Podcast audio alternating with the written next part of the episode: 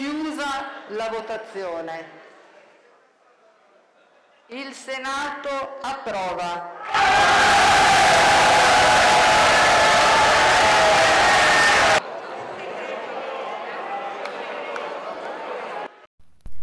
Buongiorno cari ascoltatori e bentornati sul nostro canale. Come avete potuto sentire dall'introduzione, l'argomento del quale andremo a parlare oggi è il tanto discusso DDL ZAN.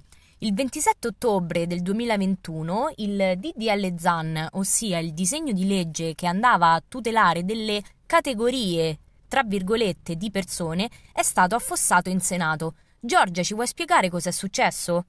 Allora, il 27 ottobre, ehm, attraverso una, una, manovra particolare, ovvero la manovra della tagliola, eh, è stato affossato il DDL ZAN, ovvero il disegno di legge che era volto alla tutela, come ha già detto Grizia, di categorie di persone.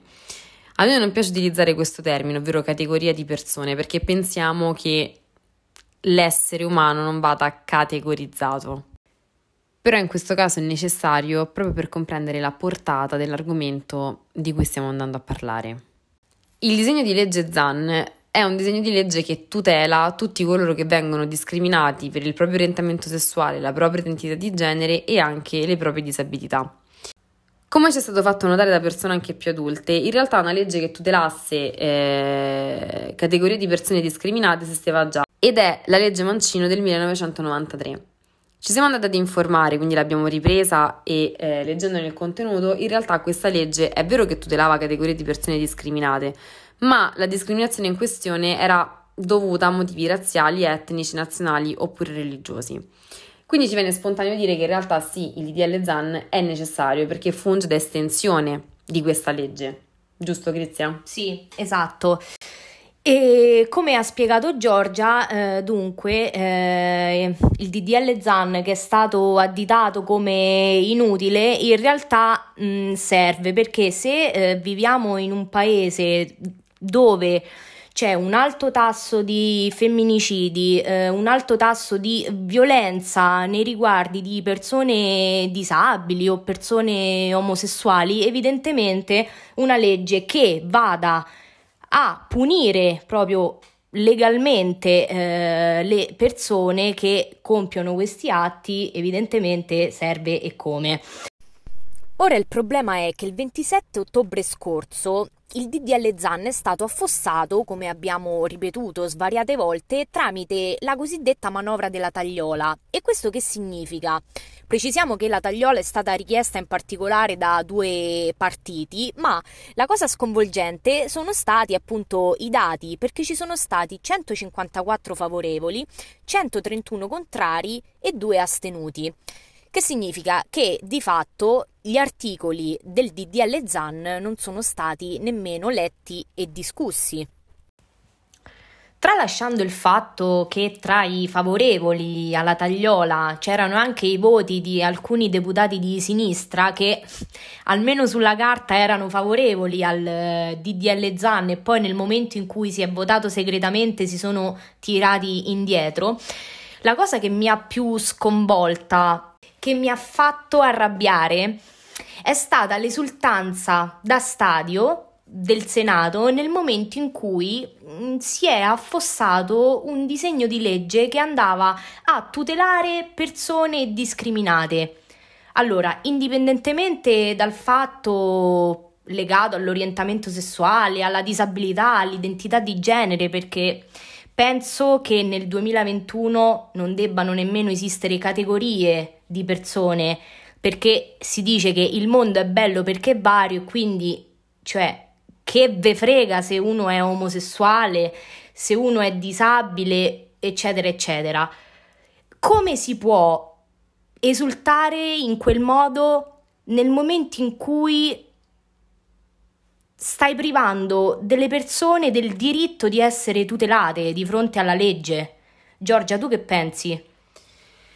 Io penso che qua ci sia proprio il paradosso di chi ha votato a favore della tagliola, perché loro sono stati proprio quell'esultanza da stadio, per loro è stata ehm, giusta. Una vittoria. Una vittoria, sì. proprio perché hanno raggiunto il loro obiettivo, ovvero non tanto l'affossamento del, del disegno di legge ZAN in quanto tale, ma il raggiungimento della propria, della tutela dei propri diritti, ovvero i diritti di espressione. Ora io mi chiedo, ma la libertà di espressione non è anche quella che mi permette di poter essere me stessa? Perché secondo me poi è qua il dramma, perché è qui l'ignoranza. Oltretutto io penso anche che sia impensabile che nel 2021 si debba ancora, ancora, tentare di portare disegni di legge che tutelino l'essere umano in generale. Oltretutto mi viene anche da pensare a tutte quelle persone che ogni volta dicono eh ma una legge che tutela eh, queste categorie di persone esiste già. È vero, però evidentemente se è servito eh, un disegno di legge come il DDL ZAN e se il suo essere approvato o meno ha creato così tanto scompiglio, evidentemente i tempi non sono così cambiati ed evidentemente c'è ancora realmente bisogno di disegni di legge, proposte di legge che tutelino appieno tutte le categorie di persone discriminate. Allora, sì, riallacciandomi al eh, discorso di Giorgia, che condivido non al 100%, ma al 300%, un'altra cosa che mi ha sconvolta è stata proprio l'ignoranza di coloro che hanno votato sì alla tagliola. Perché eh, che cosa è successo? Secondo il mio modesto punto di vista, poi chiaramente ognuno può esprimere la propria opinione purché non si ricorra all'odio, alla violenza, e, insomma a cose deplorevoli, ma eh, il problema vero è stato che questo disegno di legge, secondo me, è stato considerato soltanto in relazione alla parola orientamento sessuale. Ecco, nel momento in cui si pronuncia la parola orientamento sessuale, eh, nei cervelli compaiono le scimmiette che battono i piatti proprio perché non si è considerato il fatto che questo disegno di legge tutela anche i disabili. Cioè, ma una persona può definirsi persona nel momento in cui veramente esulta per aver bocciato una proposta di legge così importante, quando veramente le persone disabili non possono nemmeno prendere l'autobus in libertà perché magari non c'è, non so come, come si chiama la, la rampa non c'è la rampa per salire sull'autobus. Cioè, secondo me qui stiamo proprio fuori dal mondo e basta. Oltretutto la cosa ancora, cioè secondo me bizzarra proprio, è che loro parlano tanto di libertà di espressione, però qua ci dimentichiamo sempre un fattore importantissimo, cioè proprio l'emblema della libertà, ovvero la mia libertà esiste e finisce dove inizia quella di Grizia. Quindi è vero che io ho, liber- ho la mia libertà di espressione, ma se la mia libertà di espressione poi offende la persona, che è, la persona di Grizia in questo caso, evidentemente la mia libertà di espressione non può andare in quella direzione, deve limitarsi, perché ripeto che è libertà di espressione, ma, ma la mia libertà di espressione non può essere odiare un'altra persona perché lì non stiamo parlando di libertà di espressione e non stiamo neanche più parlando di questo non si può dire questo si può dire, c'è questo politically correct che ci sta eh, distruggendo la vita. No, ci sono cose che proprio non vanno fatte, a prescindere. E una fra queste è proprio la discriminazione, cioè l'odio nei confronti dell'altro. Vabbè, un altro episodio che non c'entra niente in realtà con il disegno di legge Zan, ma mi viene da ridere perché poi si parla parla, ma nel momento in cui viene toccato qualcuno vicino a noi ci scaldiamo. È, è stato quando eh, praticamente hanno bocciato il referendum eh, sulla cannabis, no? E poi nel momento in cui c'era l'amichetto di un signore che eh, non vi facciamo il nome ma probabilmente avrete capito, era stato accusato appunto per eh, consumo di cocaina, allora sì, no, lì va perdonato, lì va, va data la mano, eccetera, eccetera. Perché una persona può sbagliare. Esatto, quindi... Ricordiamoci questo. Cioè, ragazzi, di cosa stiamo parlando?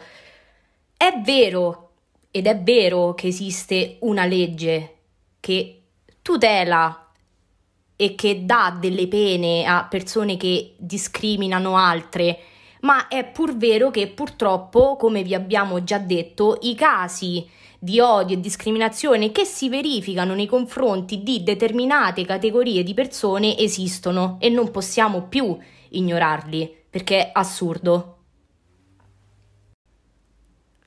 Bene, cari ascoltatori, crediamo di essere state sufficientemente chiare sul perché il DDL Zanne sia necessario e soprattutto su cosa noi pensiamo uh, in relazione all'atto deplorevole che è stata risultanza da stadio di questi politici italiani.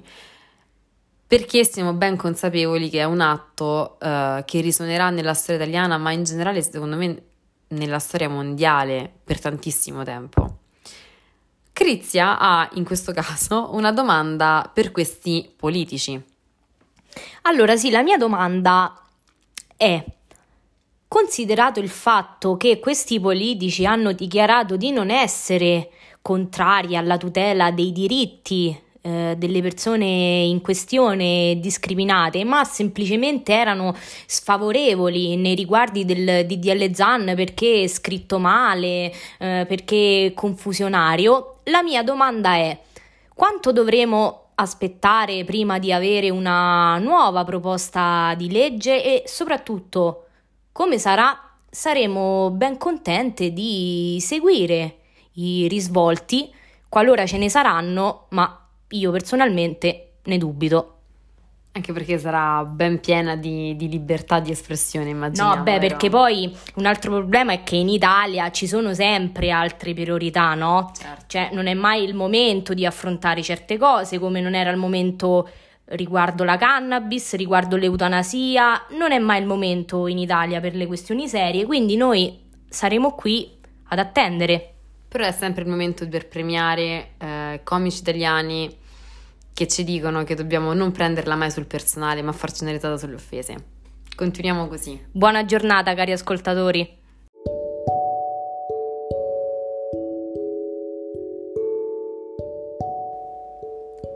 È così che muore la libertà, sotto scroscianti applausi.